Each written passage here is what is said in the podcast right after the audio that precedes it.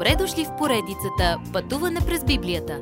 Това е едно пътешествие, което ни разкрива значението на библейските текстове, разгледани последователно книга по книга. Тълкуването на свещеното писание е от доктор Върнан Маги. Адаптация и прочит, пастор Благовест Николов. Ние принадлежим вече на Бога. Когато животът е лесен, има опасност да се отдалечим с мислите, че всяко благословение в живота ни се полага. Но страданието ни дава нова посока. Бог ни поставя в изпитание, за да ни привлече до себе си и да ни даде нова посока и мотивация в живота. Това е целта на страданието. Бог позволи Исус да има страдание. Той изпита болка, когато пострада за греховете ни. Беше и умъртвен по плът, за да ни приближи до Бога. Той бе във всичко изкушен като нас. Той знаеше какво е да си наранен, да проливаш сълзи, да си съкрушен. Напълно човек Исус умря в това човешко тяло. Но после възкръсна от мъртвите в прославено тяло, напълно посветен да служи на своя Отец с неограничен и свободен достъп до Бога и цялото творение. Ние вече му принадлежим. Определяме се с Христос. Той е подготвил всичко, за да не живеем днес в грях. Ако днес живеете удобно в грях, нещо не е наред. Новата природа на Божието дете купнее да угоди на Исус Христос.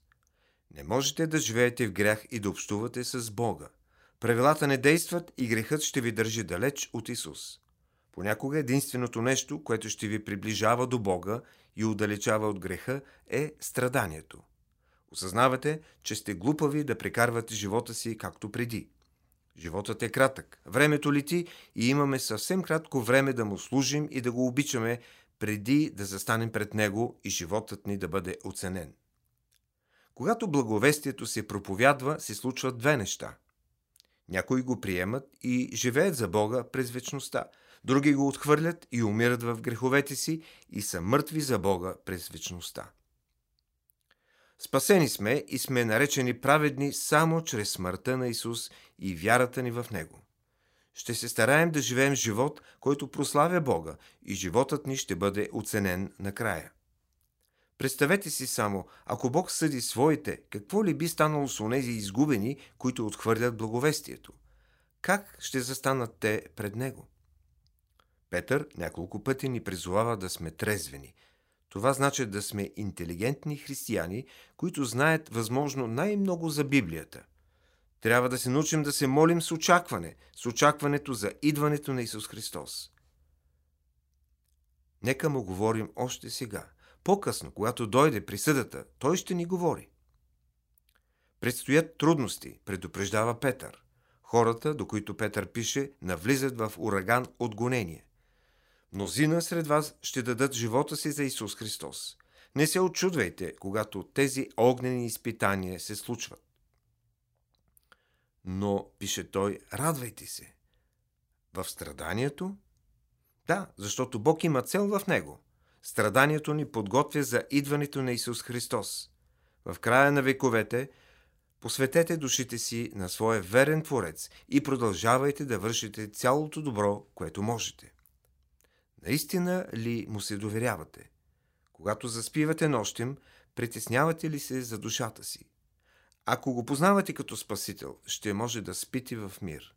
Дори когато бедата се появи, дори когато сте призовани да минете през долината на мрачната сянка, можете да вървите през тях с увереността, че Той ще се погрижи за вас.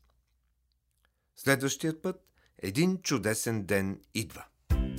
Уважаеми слушатели! Вие чухте една от програмите в поредицата Пътуване през Библията.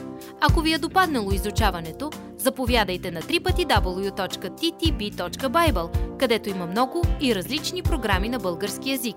Ако свалите нашето мобилно приложение от ttb.bible, ще получите достъп до систематично изучаване на всяка книга от Библията. Разкажете ни как Божието Слово променя вашия живот, като ни пишете на електронната ни поща info at studio865.org или в нашата фейсбук страница Пътуване през Библията. Освен до аудиопрограмите, чрез мобилното приложение ще получите достъп и до различни материали. И на още едно място ще намерите нашите обяснения на библейските текстове. На платформата YouVersion за всяка книга от Библията ще намерите наш план за прочит и аудиопрограма с обяснение на прочетеното. Благодарим ви и до нови срещи в онлайн пространството.